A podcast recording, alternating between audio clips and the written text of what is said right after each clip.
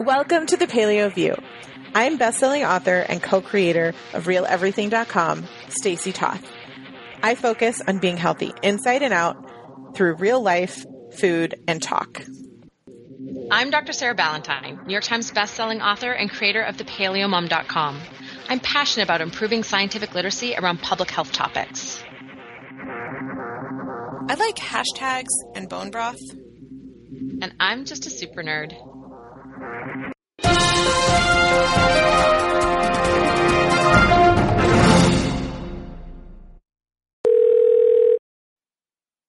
Welcome back, listeners. We are on episode 346, and I know you're not keeping track, but Sarah is. I have this I have this like trick now. I figure out what episode it was last week and then I add one. Oh my gosh. I know. That is that is some serious skill. Right? Um, what I don't should... understand is how there was a period of time where we couldn't accomplish that. I, I like to think that uh, I am continuing to grow and learn and like develop skills as an adult and that it's not my my adult experience is not static but that I am a dynamic learner and one of the things that I've learned is how to look up what the episode was that we did last week and add one. And it's it's just it's just part of this uh, neuroplasticity that we recognize in the adult brain now. Well, I just want to thank our listeners because I went I went a little deep last week. Mm-hmm. And um, I immediately texted you the morning after and said I had not slept very well all night, tossing and turning and grinding my teeth. And I was like, I I don't know why sharing personally like that upsets me so much because I really don't have a problem with putting the information out there. I just worry about people judging me for it. And then as soon as I realize that that's what I'm doing, I'm like, that's not okay. It does other people's opinion of you does not matter. Like, do you feel good about what you're doing in your life? Do you feel good about the choices that you're making? Like that's all that matters. And so um I just want to thank all of the listeners who were supportive um, because while that's not the point of it, it is nice to have that positive um, feedback. And I heard from so many of you to share about our travels and, and all that kind of stuff. And so, absolutely, 100%, it's going to happen. And we are super excited to be embarking upon this um, as soon as the boys are out of school. But we are already like shopping for RVs and doing that kind of stuff. And I'll have you know, there are sustainable options. There are brands out there who are making more eco friendly um, things. And so I will 100% be recapping or sharing about that in some capacity, whether it's on the blog or here on the podcast when we're on the road and I'm telling you about all the things that are happening this summer. Because we will, of course, still be doing podcasts weekly and I will be doing them from the road. So it'll be interesting. But I just, you know, want to thank everybody for that. And um, I'm excited to move forward into this new freedom through fall and, um, yeah, and thank you, Sarah, for for telling me like, no, you're being. It's fine. Just, it was like you had no words. You were like, you're no, it's it's you're good. Yep, you're fine. You're fine. yeah, I mean, I I totally understand the vulnerability because I think you know when we we have listeners and people who've been following our websites and our social media accounts for years, right? And it's a really interesting relationship that we sort of develop with the internet. But at the same time, like we're just regular people and we have regular lives. And in our normal lives, you know, people aren't walking up to us in a grocery store and asking for our autograph, right? Like we get that like little tidbit of an experience at a conference. Um, but our normal, I mean, I, am speaking for both of us here, so stop me if people do ask you for your autograph in the grocery store. Um, but our normal lives are like everybody else's normal life. We have the same challenges, the same rushing from one place to another, trying to find work life balance. And there's this there's this weird part where when the other other people who do things that are similar to what we do really curate what they put out. And to give people this this real window at our real lives and our real emotions and our real feelings it's unusual that we we still do that now. Um, I don't think it was that unusual when we started our websites and we started this podcast, but it's it's getting to be um, what's portrayed out there is much is getting to be more and more a, a picture of what people want you to see rather than a real insight into their lives. But we still do that. We still give people this real window into our lives, and it it is it's a little bit scary, right? It's a little bit vulnerable um, to put that information out there in at a time where the internet internet can sometimes be a really hostile place. And so I totally understand that feeling of like, whew, here I go again, telling the world my real my real feelings. Um, but I also think that that's why our listeners connect with us and keep coming back week after week after week. And um, and I think it's this really special relationship that we have with our listeners, with our readers, that we've developed because of making being real a priority. And I I know that it's hard when it's something really big, it's those big emotions, but like I said last week, you know, this is that is it's so brave to to share all of it and it's I think it's really important. I think that that leaning into that vulnerability is the thing that helps all of our listeners and all of our readers become our community rather than just our like fans or our tribe or whatever the whatever the word is in marketing lingo. A hundred percent. I think, you know, when we rebranded, we rebranded to real everything for a reason. It was a word that we identified with in our audience when I polled them, like describe one word about us. That was the word that we heard over and over again. And so I have, uh, that's what I want to see in my feed and, and who I follow. Um, when I do have some influencers who I love that are super curated, and I just think of it more as like a William Sonoma type feed. yeah. You know what I mean? It's not real mm-hmm. life. It's that's that's not what it is and I I feel like what I want to be to people and what I want to be inspired by are those who are living their life ups and downs and who are are sharing and overcoming in in both aspects and um, this is huge this this last week's news was huge for us and as we talked about difficult to come to and um, putting that out there when you know knowing that there are some people who will think well that's not a good decision um, makes me feel like i have to be defensive and that's just something i'm personally need to work on. And I think that's something that a lot of us feel in life, right? Like the whole mm-hmm. keeping up with the Joneses and that mindset and all that kind of stuff. So anyway, um, it's a really good lesson for me. And it was a good reminder that I still struggle with that idea. And, you know, I, I worked through it and in the end, it's, it's all good and we're moving forward and I'm excited about this week's show and everything that we have in the future. So, um, I'm just going to just jump in because otherwise I'm going to blab about my emotions some more. That seems to just be a faucet I can't turn off right now. So um, I am super excited because we have a podcast sponsor that is back that we per- both personally love and use and have talked about on the show previously. And the reason that we reached out to the sponsor for the show is because we have a question that is near and dear to our hearts. It's a very common quest- type of question that we get. And um, I am looking forward to both tackling this from a practical perspective perspective as well as an emotional perspective because that's the moon that I'm in. Um, and it always seems to be a soapbox that I can't help but stand on. So, um, in the meantime, Thrive Probiotic, um, we, if you go back, we'll put a link in the show notes, was um, a sponsor in the show, and we talked in depth about why this probiotic in particular is one that Sarah you discovered and you loved, and mm-hmm. how it can be such a powerful um, tool, even though it's not needing to be refrigerated. So, um, do, do, you know why I love it? I, well, you go ahead. You remind me. Because science. we do love science here. Because it's got lots of science. Yeah.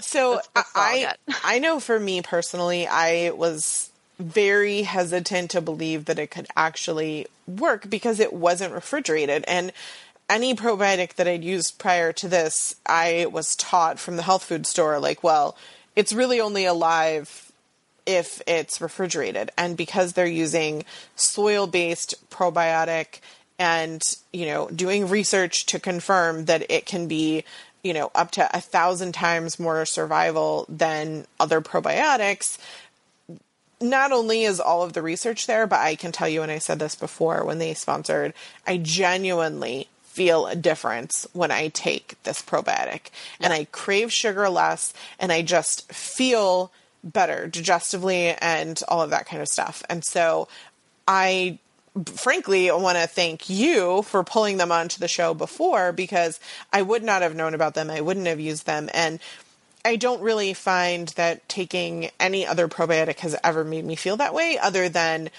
doing kombucha and yogurt consistently like a couple of times a day is the only time where I can kind of like feel that result. But even then, it's like sweet.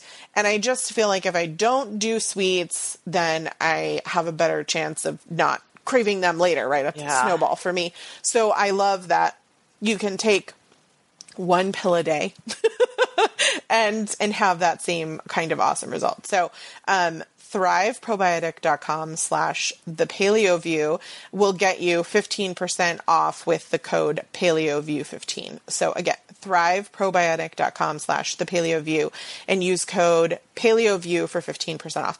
And i can tell you because i personally purchased these myself you can also purchase like bundles on the website for an additional discount and then use our code on top of that. So if you buy i think it's like three or more or five or more which is basically just it's a bottle as a one month supplies because there's 30 pills and average 30 days a month um, that way you're you know you're set for a few months and you're getting an additional discount off Or set for the whole family.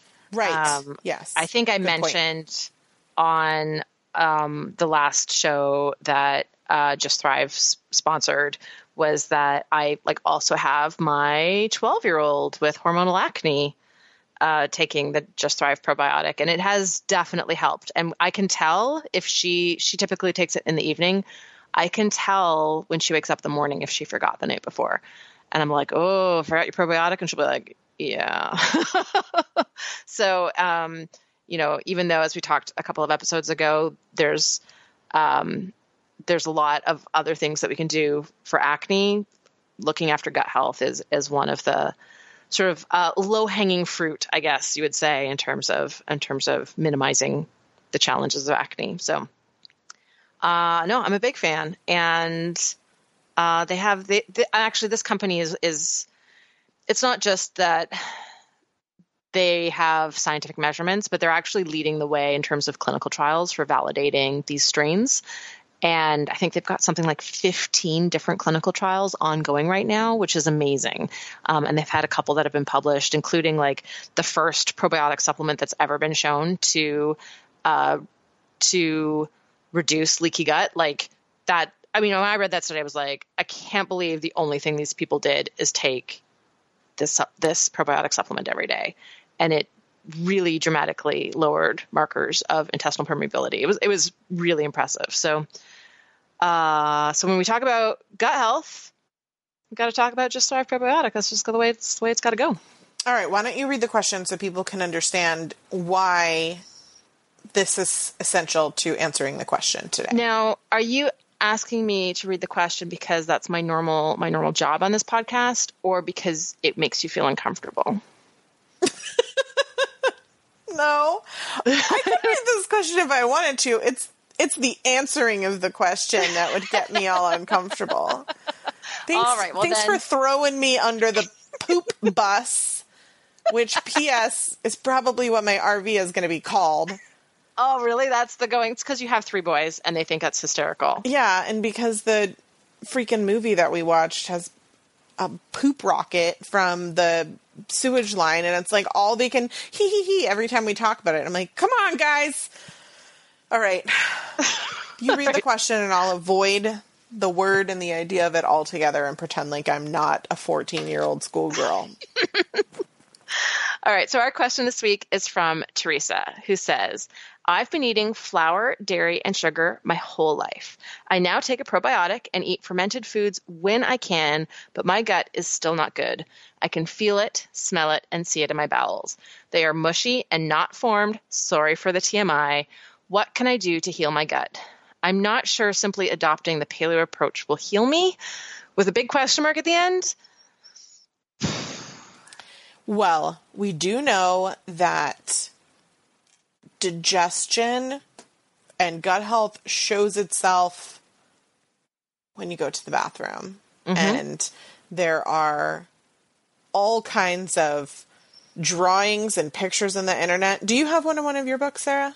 Do you have a I have I have one, but there's a um, Bristol stool form scale both in Paleo Principles and in the Paleo Approach. Perfect. So go check that out because I think for all listeners, it's really important actually to look at what you got going on and make sure that your digestion is what you think it is. Because um, I know for me after I was paleo in the beginning and I thought that I was so healthy and great because I was losing weight I actually was having all kinds of nutritional deficiencies and hormonal problems and you know all this because I didn't have a gallbladder and I was eating too much fat and I wasn't absorbing nutrients and all of my food was just running out.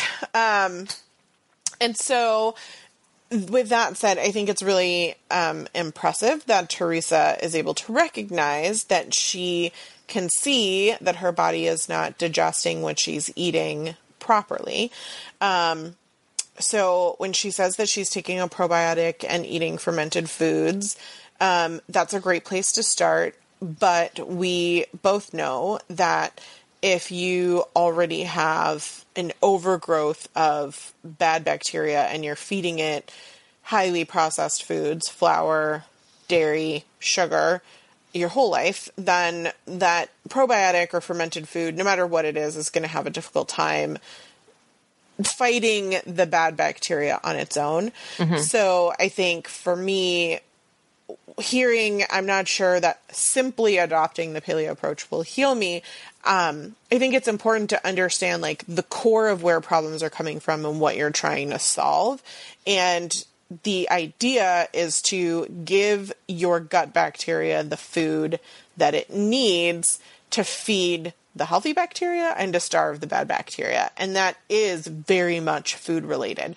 Um, we talk a lot about different lifestyle factors. And Sarah, I know you've you are the expert on gut health right now, and I know you have many things to say. But just from a layman's term perspective, I mean, you know, like any, I, I think it's uh, even at like New York Times and Time Magazine and all kinds of people are writing about the importance of gut health and gut bacteria right now because this kind of stuff is coming to the forefront as really being such an epidemic. I mean, goodness, you remember poop transplant as being a thing like not long It's- ago? It's still a thing. I know it's I know it's still a thing, but it was like in popular culture for a while, you know, as as a recommendation. So there's a lot of different ways that you can go about it, but ultimately feeding those bacteria the right things so that they the right ones grow stronger and the ones that you don't want die off are ultimately how you have to approach it. And unfortunately, the bad bacteria like the food that is delicious, um, the refined, the refined food, and so it's a matter of finding ways to still eat food that you love, that's delicious to you, but that doesn't um, contribute to an upset tummy. And you know, I I hear, although she doesn't say it, when she says that she can feel her gut is not good and she can feel it and she can smell it and she can see it in her bowels. Like that doesn't feel like someone who's happy with their current situation. So mm-hmm. I just want to give Teresa the strength that she needs to say, girl, you got this. And that worst case scenario, you're just going to eat a few more vegetables for a month or 90 days or whatever. And it's, there's really nothing bad that can come of it. Like, I, I think that's kind of the thing that having adopted that way of life so early and being under the spotlight of wait you did it for your whole family. I'm like but but what's the problem? Like they're eating more more vegetables. It's there's really nothing that can you know bad that can come of it. And we've talked about all of that so much on the show before so i just wanted to be like fist pump before sarah got into what will inevitably be a mind-blowing amount of science um, well i'm actually going to start with a statistic to back up everything that you just said, Stacy. Um, so about 60% of the composition of our gut bacteria is determined by the foods that we eat.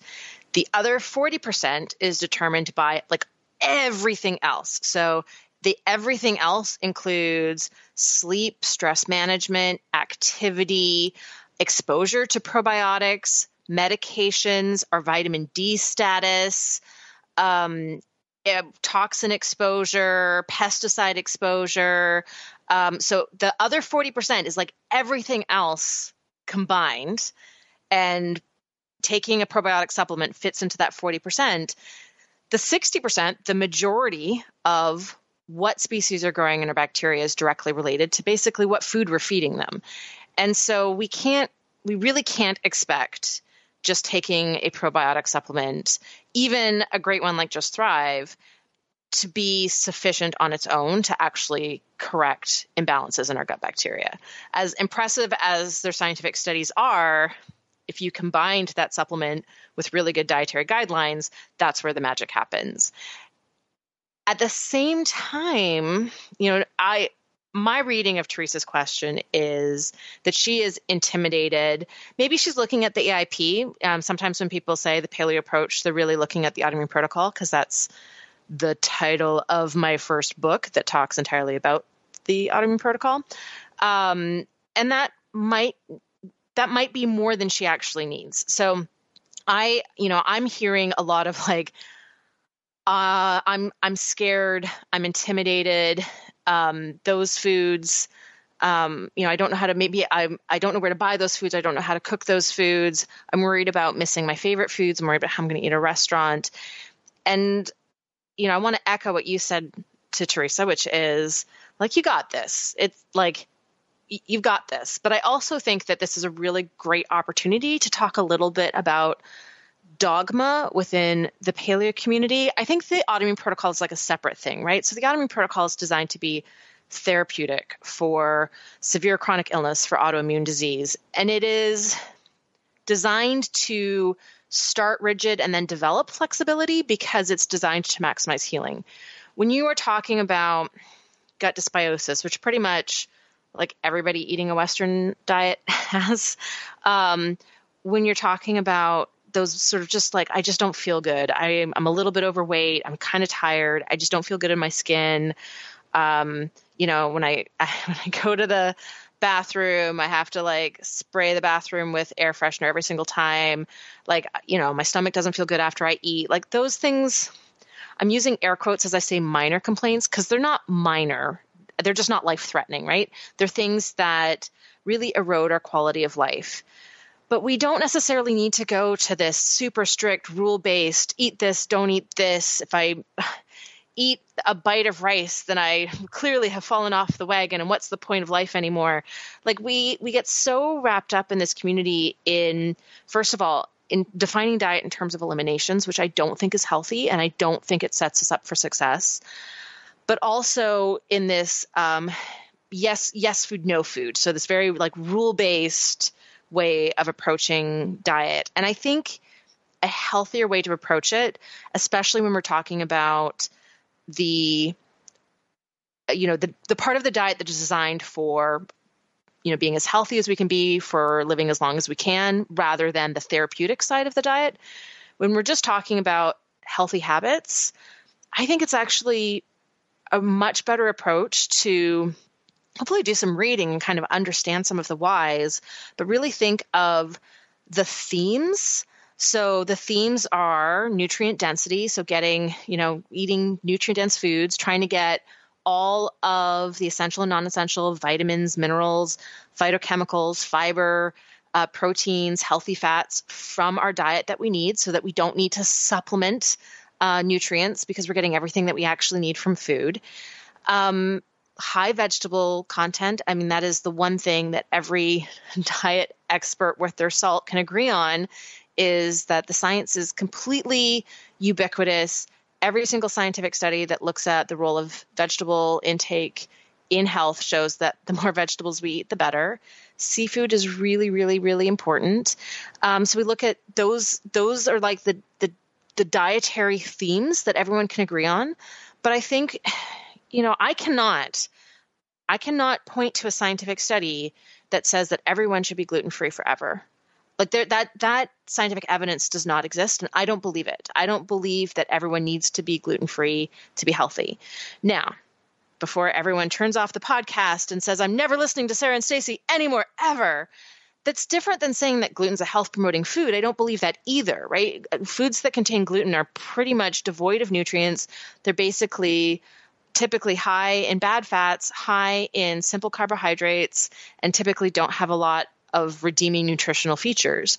But a little bit here and there, for somebody who tolerates it, could you know in an otherwise nutrient dense diet and otherwise in a person who's getting enough sleep and managing the stress and living an active lifestyle you know if you've got all those other things dialed in there's a fairly i think substantial portion of society uh, that is going to tolerate some gluten in their diet really really well and still be able to achieve optimal health by looking at these thematic elements nutrient density high vegetable consumption and the lifestyle stuff dialing all of that in and then there's people who are more sensitive, right? So there's people who really can't. I mean, I can't eat any gluten. Stacy, you're the same. Like uh, gluten for us is toxic, and that is almost certainly related to our genetics. Um, but I think that we can respect bioindividuality, and we can respect that um, some people are better adapted to uh, suboptimal stimuli than other people. So we can, I think we can take a step back from this. So like, you're not paleo if you eat whatever, like like whatever food, uh, or um, I'm not, you know, I'm not doing it right if I'm not perfect. And I think we can, you know, if the if the goal is lifelong health, we need to set ourselves up so that we make it sustainable, that we make it that it's something we can actually keep up with. And that means we need to be realistic in our goals. We need to keep our eyes on the prize and and stay dedicated, but we can't set it up so that we have to like grit our teeth and willpower through every single day. So maybe that means baby steps. Maybe that means um, you know a focus on the best bang for your buck type dietary choices. So getting some canned fish in at some point of the day, trying to pile on the vegetables on the plate, trying to minimize gluten. Like maybe that's the starting point, maybe that's the entry point. Um, some people really won't feel good until they get rid of gluten. Like for Teresa, gluten could be her issue, and she might not know it until she goes gluten free.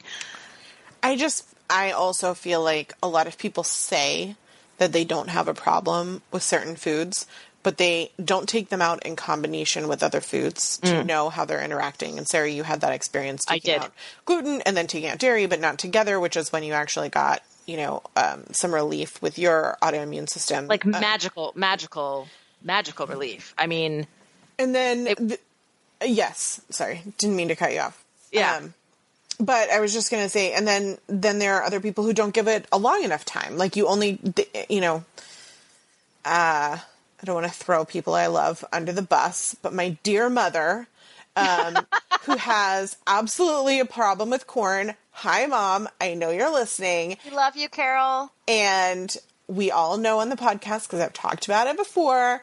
I'm 100% sure that corn isn't working for my mom, but she loves it and she doesn't feel it right away. And um, I'm not 100% sure. That's not fair. I know how much it affects Finian and I and my mom also has skin issues like we have.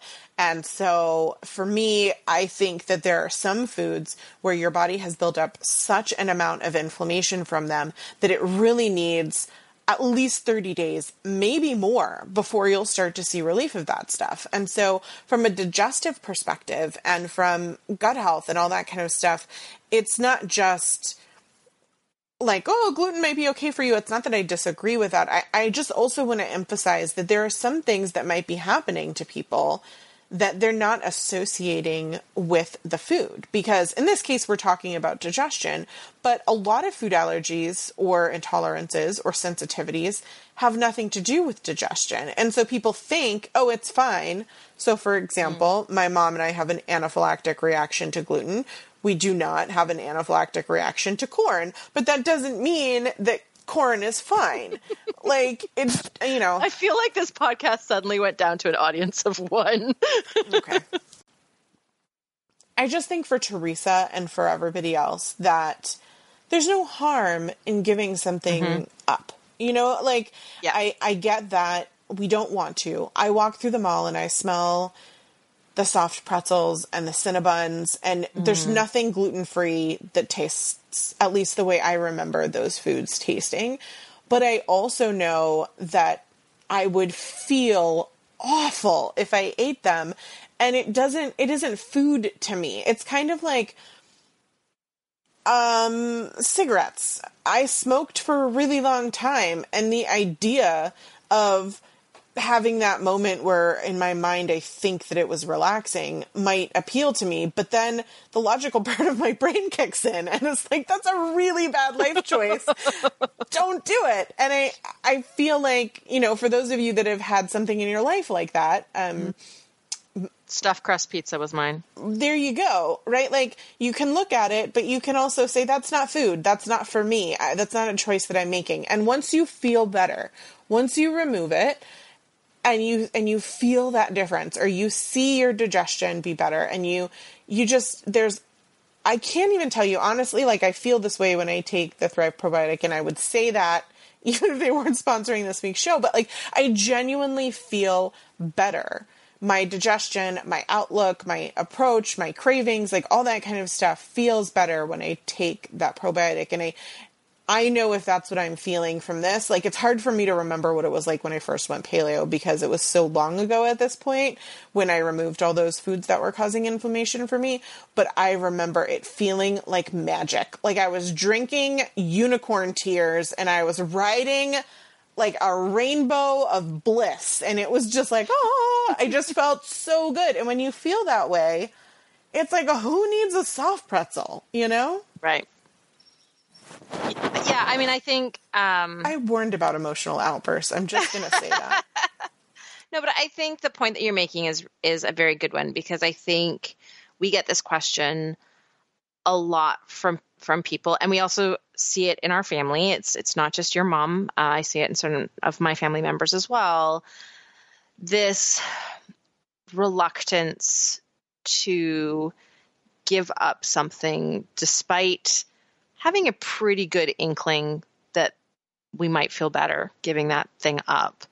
Um, and it really, you know, it's it's really a testament to how these foods are engineered to be addictive.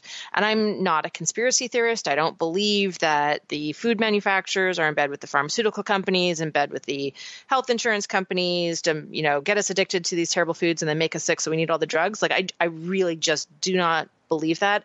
I think everyone just wants our dollar, and I, I think it's um, it's just capitalism, and it's the dark side of capitalism. There's many, many, many great sides, but this is the part where you know a food manufacturer doesn't have much incentive to make a food healthy the way they have the incentive to make a food so delicious we want to buy it over and over and over again. Um, and it's it's really this sort of um, you know alternative health movement this the local food movement the, like the the woke foodies if i can use a totally outdated term now.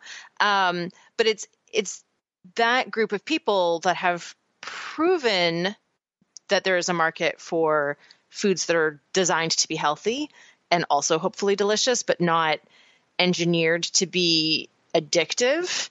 Um, and so that's one of the things that's amazing is seeing so many more options in grocery stores for foods that are made with like really good ingredients that either replicate some of our old favorites or um, introduce us to a new a new thing right a, a, brand new thing that was something that we never had before and it turns out that's really healthy and it makes us feel good and it's delicious um, but i think that really that reluctance to you know we're not feeling well we understand it logically, and we still just don't want to do it. It it really is proof of how how much the current food supply is eroding public health in this this really sort of um, subversive, sneaky, right, hidden way food, that we're not food additives to. that literally create addiction. You know, Right. they're the like like you said. I, I don't think it's necessarily a conspiracy. I think people are out to satisfy people, and that means more money for the brand. And and I think in most cases it's as simple as that: trying to make something that is delicious that people want.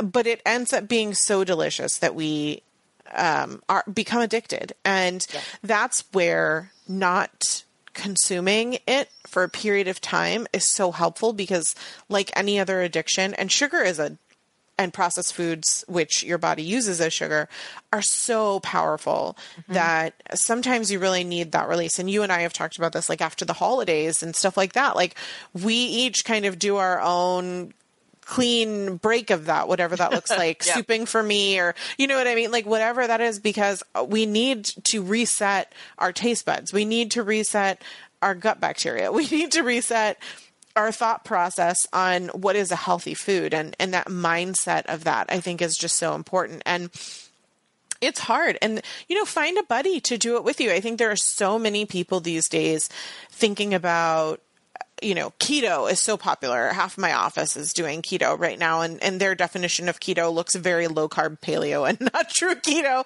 And so you know saying like hey let's let's just do this thing where we don't eat flour and dairy and sugar. And we can each do our own version of what that looks like right? So if somebody else in your office wants to do that version and you're going to do this version and you can each have lunch together and know that it's a safe space in the office. So like you're each going to not be tempted by you know the pizza that's brought in for that meeting or whoever's birthday or you know whatever someone's challenges are. A family member that you can call before you go to your grandmother's birthday to say I am going to have a hard time saying no to the cake, and I know grandma's going to want me to eat it, but I'm really focusing on my health right now, and I would appreciate it if you could help me just today in not partaking in that. And I'm going to bring my own cake or I'm going to do my own thing, and I don't want people to worry about me, but I, I just need your help. Be my friend. Like, I think that that goes so long to plan for that and to think about it in terms of helping get that strength where you need it at that first push to you know when you've been doing it your whole life and it's kind of everybody needs a reason why you know like you you need that kick in the pants so to speak. Um, and for you it was sarah for you it was you know an autoimmune flare. For me it was i was breastfeeding and my children were responding terribly to my breast milk and I, I i needed to do something right? And so for each each person there's a reason that you come to it. And so you've just got to have that reason to and motivation to say okay this is what i'm going to do for this period of time. And just know that you that's a choice you're making. It's not a punishment. It's not this negative thing. It's like you've come to say, I'm going to do this for myself. And I love myself and I respect myself enough that doing this for 30, 60, 90 days is fine. Any, you know, like I can survive this and it's going to be tough, but I can clean out my house. I can clean out my pantry. I can set myself up for success. I can get a safe buddy to support me in the workplace with family, whatever it is. And, and just know when you walk into it with that mindset and that confidence, you're set up for success so much more than if you're like, I can't have it. It's so tough. You know, and I I've been there. I've cried about only being able to eat homemade jerky. I've been there. But there's so many more options today. Like it's, It's true. It, it can be done. Um, so I think that it would be good to give Teresa a little like gut health, uh, the the low hanging fruit, shall we say? Right? The that, that's too punny. Um, the the um, bullet point list of like the things that are going to make the biggest difference in terms of her gut health as a place to start. And you know, I'm gonna I'm gonna take a few minutes to get pretty detailed. Um, but I don't, so I don't want that to be intimidating, but I want it to be a more like a brainstorm session. So think of it in terms of like, I'm writing all of these things down on a piece of paper as all of the things that I know are going to improve my gut health. And then I'm going to look at that and figure out what's the thing that I can do today that is here's my starting point. And if that thing is, uh, oh, there is broccoli in my fridge right now, I'm going to make sure that I steam that broccoli for dinner and that I have my serving of green vegetable, cruciferous vegetable with dinner today, right? So, um, so I, I, want it to be rather than this like lengthy to-do list and rather than, right, we're, we're trying to stay away from those like yes and no rules but rather a like a brainstorming session of like let me just lay this this this um this platter for you of like all of the things that are independently, right? So it doesn't matter what you pick, and you can pick two or three. Every single thing on this platter is going to help improve gut health. And ideally, you would do all of them, but there's no there's no rule saying you need to do all of them today, right? We can we can take these bits and pieces and start with whichever one seems the most approachable and seems like the one that is going to not it's not going to hurt. I can do this. That's the easy Oh, look at that easy one. I can definitely do that. So, uh, from a sort of gut barrier health and gut microbiome health perspective. So we're really zooming in on gut health. We're, we're not taking an AIP look at this, we're not looking at immune health or hormone health. We're really just looking at the gut because that is the, the thesis of Teresa's question. It turns out that our because our gut bacteria regulate our gut barrier, um, you really can't fix one without fixing the other. Like that, you really have to sort of address the entire ecosystem. But the good news is, is that the foods that are really good for the gut barrier help happen to also be foods that are really, really good for our gut bacteria and even down to like the specific nutrient level. So there's some nutrients that are really, really important. Uh, vitamin A, um, and this is the animal form of vitamin A. So typically we're getting that from red meat. Uh, organ meat obviously is the highest source, but Again, we're laying the platter. Uh, and seafood is generally going to be the best source of the animal form of, of vitamin A.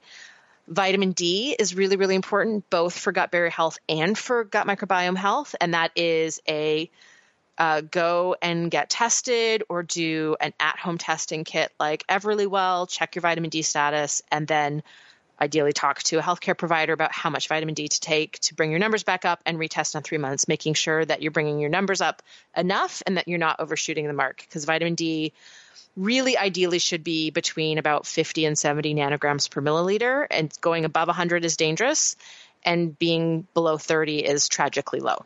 So, getting into that happy medium range of 50 to 70 is is the goal and it can take a little bit of tinkering to figure out what dose of vitamin D you need, and maybe it varies per time of year. If you're a really outdoorsy person in the summer and you're not at all in the winter, you might not need it as much in the summer.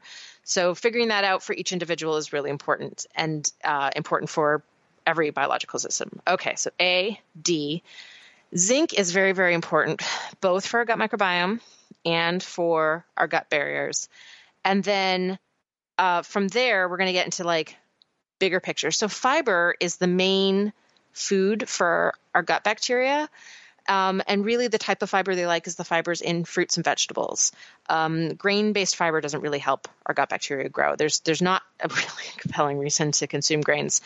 Um, but so we're really talking about high vegetable and fruit intake, ideally eight servings or more per day, but we can build up to that slowly.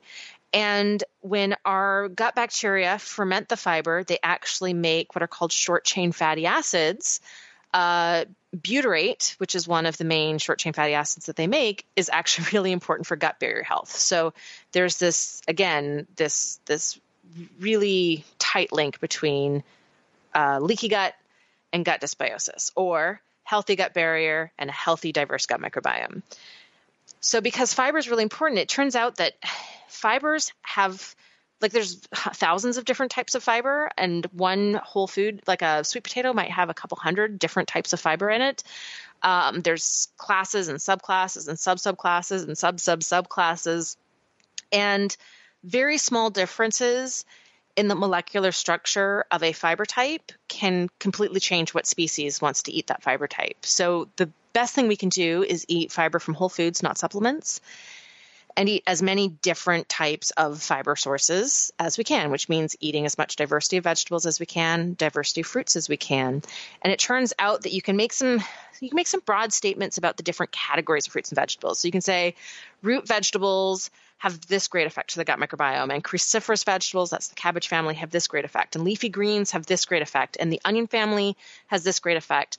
Nuts, um, especially walnuts, are really, really good for the gut microbiome. So uh, nuts have this great effect. Apple family has this. Berry family has this. Citrus families have this. And ideally, uh, oh, and mushrooms. Mushrooms are amazing. We should be eating as many mushrooms as possible. Um, so ideally, you would you would sort of pick from each one of those categories, and then you would still mix it up. So you wouldn't always pick sweet potatoes up out of the root vegetable category. You wouldn't always pick broccoli out of the cruciferous veg- vegetable category. You wouldn't always pick you know sweet onions out of the onion category, but you would you would try to mix it up as much as possible and introduce as much diversity of these fiber sources as possible our gut bacteria are also really sensitive to the types of fats that we eat. So they don't like high saturated fat. They really like omega 3s, so that's what we're getting from seafood. And they really like olive oil. So, a high quality extra virgin olive oil, uh, if you buy high quality olive oil, so the kind that if you take a swig of it out of the bottle makes you cough like crazy because it has such a high polyphenol content, usually it doesn't have an expiry date. It has a pressed date on the bottle. It's usually in dark glass and it will be more expensive. But that high quality olive oil is perfectly safe, safe to cook with and it is fantastic for the gut microbiome. And then even the protein we eat impacts our, our gut bacteria. Fish protein is their favorite protein by a, like a, a landslide. Um, chicken, um, basically like chicken and pork are kind of next. Um, red meat is is moderate, like it's it's not too bad for the gut microbiome.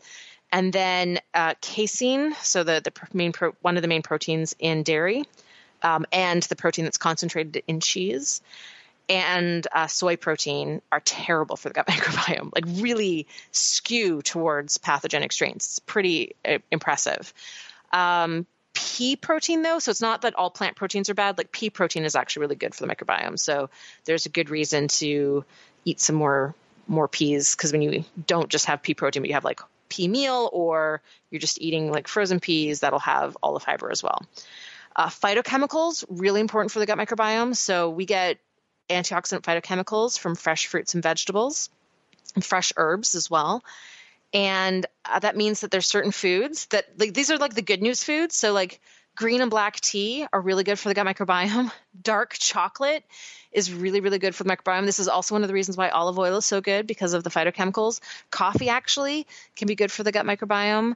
Um, but do know that there's like like responders and non-responders with coffee. So coffee is inflammatory for some people and anti-inflammatory for others, and it's not really clear like why like what's what's the gene that's linked in there that would make some people have a positive response to coffee. Not just like it wakes me up but like it's anti-inflammatory. It's helping me be healthier versus uh, it's completely wrecking me uh, so caveat on coffee, but those high polyphenol foods tend to be really good for the gut microbiome.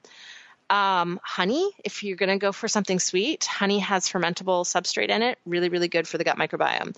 And generally, uh, like our gut bacteria are pretty good at synthesizing B vitamins. They actually like they make like 80% of our vitamin B6. It's pretty impressive. Um, but they're not very good at synthesizing other vitamins. Other than well, they make some vitamin K too. So they have essential nutrients just the same way we do. And we actually need to eat a nutrient dense diet, not just for us, but for them as well. So they're really sensitive to our vitamin A intake, vitamin E, vitamin C, and generally pretty much every mineral that's an essential mineral. So that goes back to high quality meats, seafood, lots of vegetables, and let those foods displace the foods that we know are not as good choices from a gut health perspective.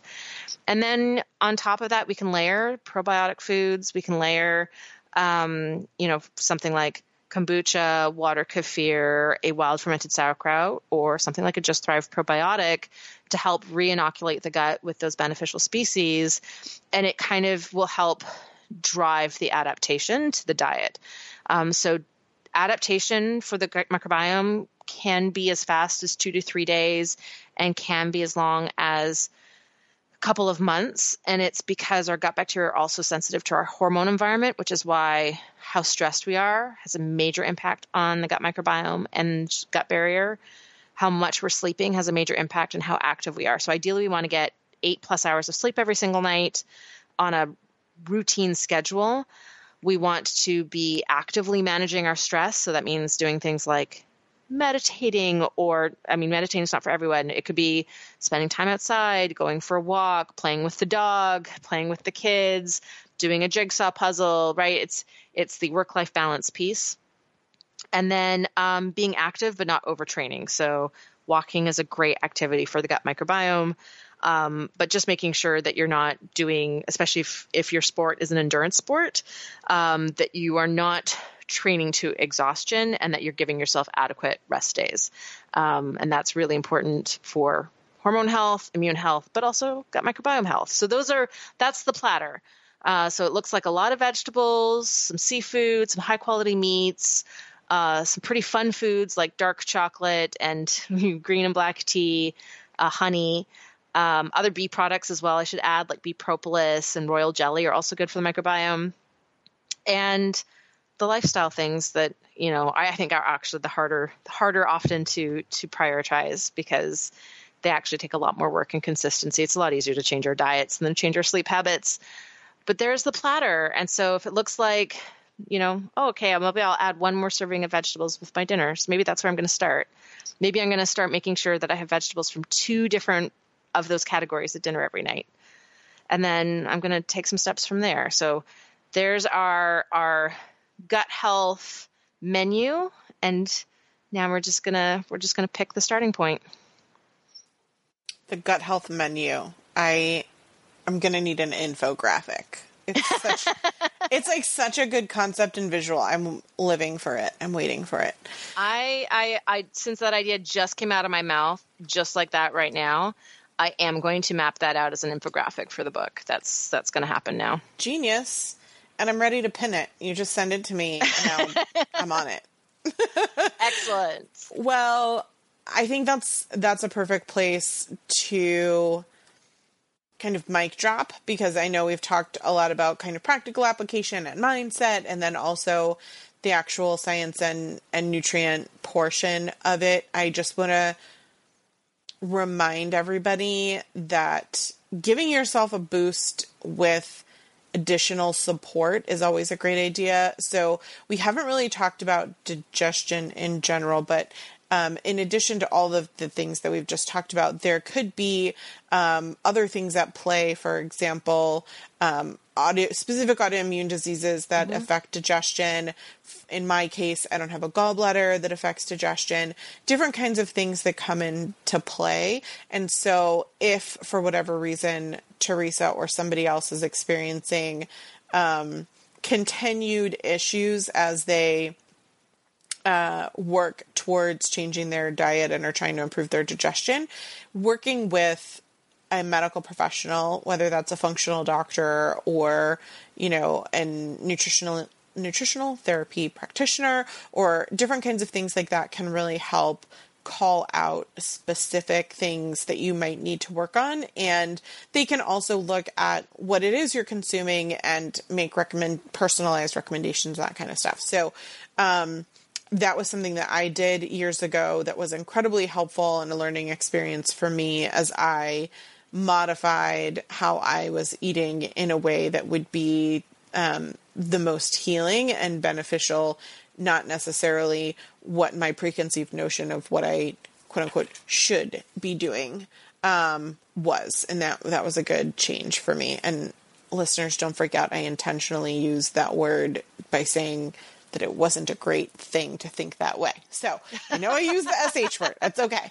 Um, and a huge shout out to our podcast sponsor who, like I said, we specifically talked to about the show because Sarah, you and I both personally use and love this. Mm-hmm. You use it within your family, and now I'm thinking, okay, you know, it's probably a good idea for me to get everybody else on the probiotic it's, train. it's stable enough that it can survive cooking applications. You could literally open up some capsules and put them in muffins.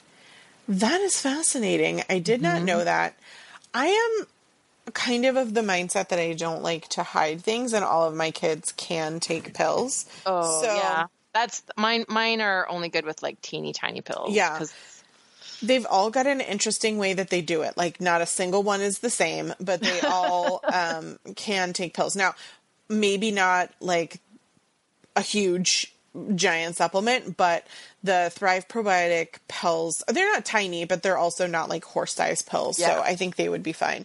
Um, but putting them in a smoothie or something like that's a great idea for a younger kid who maybe has, um, you know, digestive or other issues that you're trying to resolve with, with more probiotics. So I'll tell you that Adele, um, she has we have the, these little like four ounce juice juice glasses, and she just puts a little bit of water in them, and she opens up the capsule and sprinkles the powder in, and she just kind of swigs it back, and then she adds a little bit more water to try and get the stuff that's stuck to the glass, and swigs that back, and it's it's easy peasy.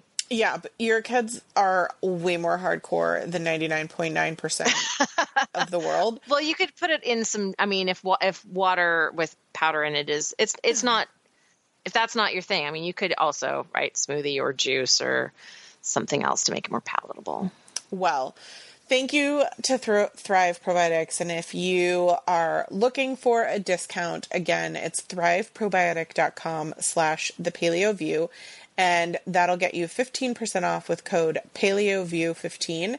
And I just want to remind you if you're trying to save more, which I always am, I'm always looking for a deal.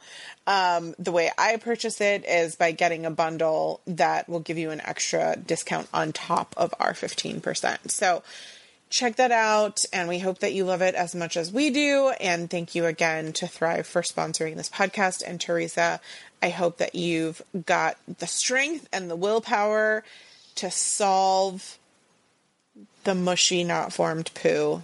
Um, there, you made me say it. And I can hear your cheeks turning pink It's in the so in your uncomfortable. voice. I'm like, I can't not be embarrassed right now. What is But you wrong did with it. me? I'm so proud. I'm so proud in so many ways. Thanks for listening, everybody, and we'll be back next week. Thank you for listening to the Paleo View. If you enjoyed the show, please take a moment to rate us on iTunes. You can also support us by shopping for our favorite paleo products on the sidebars of our individual websites or by donating through PayPal. Okay, so I am logging in to the Google, the Mail, Google Mail. I feel like nobody calls it that anymore. It's just I call it Mail. the Google. I Yeah, also call it it's the interweb. It's the Google Mail, but Oh. like, because if you look at the URL, it's URL. What is wrong with you me? look at the URL. Wow. Uh, Mail.google.com. It's not like Gmail, you know. Well, maybe there is. yeah, it was like the secret thing. I was an early Gmail. Me adopter, so too. I got my Gmail account, my first Gmail account because I have multiple now. You first Gmail why? account when it was invitation only. because we're old. That's why. That is definitely proof of oldness. To the people who are listening to the show with a two in their like age, they didn't even know about early adoption because it was a decade past for them. you know what I'm saying? Yeah. I don't know. I remember having to like find a friend who had an account to get an invite. Find a friend. Do you remember that show where you had to phone a friend? Oh, yes. Speaking Or you of could have, things. Um, Why were those people not just like sitting around like in front of a computer waiting to Google something for someone or with an encyclopedia or whatever? Why were they always like, "Oh, I'm at the dentist right now"? Did they not know? and then it was like, "Hey, buddy, how are you?" Like, stop wasting seconds. you can call them back later. Go, and then they would go, "Oh, I don't know. I don't know. I guess maybe I would guess like B." like, don't trust anything that person says. and then you're like, "Okay, pick anything but B." Useless call. And then what was it like? Ask the audience. Was that one? Yeah. And then the audience Yeah, would the- all it was always like choose whatever the opposite of what an audience said. Well, but it wasn't you. The audience would all vote, and then you would see what the audience all thought it was. Right? Yeah. Wasn't that how it works? Yeah. Oh, that's a way back machine right there. Way, way back. All right. Who, wants, who wants to be a millionaire? I just, I you, just oh, that is the show. I couldn't even Yeah. remember what the name of it was. I just was calling I it was the like, Phone a Friend show. yeah, no, who wants to be a millionaire? And I, I think nobody ever won like a million dollars. Plus, if you won the million dollars, like capital gains tax, you would like only leave with half of it. 40, 45% gets taken for the. Okay, so you'd have more than half of it. So that's not bad. There's so many bad people in the world. That's not, it's not cool. No, no, it's not. Maybe if they ate more vegetables and spent more time outside, had nicer poops, they would they wouldn't be so evil. I do think that there's something to that, though. it's so legit. Like, I can't even with how many people are so grouchy and, or like, troll comments and different kinds of things. They really just need a good poop. You know, It I'm like, so okay, three things: clean up your diet, have a good poop, and do the thing that Sarah has a euphemism for that I always forget what it is. Sense, do the sense of well being. Yes. And I'm like, sense and then well-being. come come back tomorrow and let's chat. even if it's self administered sense of well being. Seeking the truth never gets old. Introducing June's Journey, the free to play mobile game that will immerse you in a thrilling murder mystery.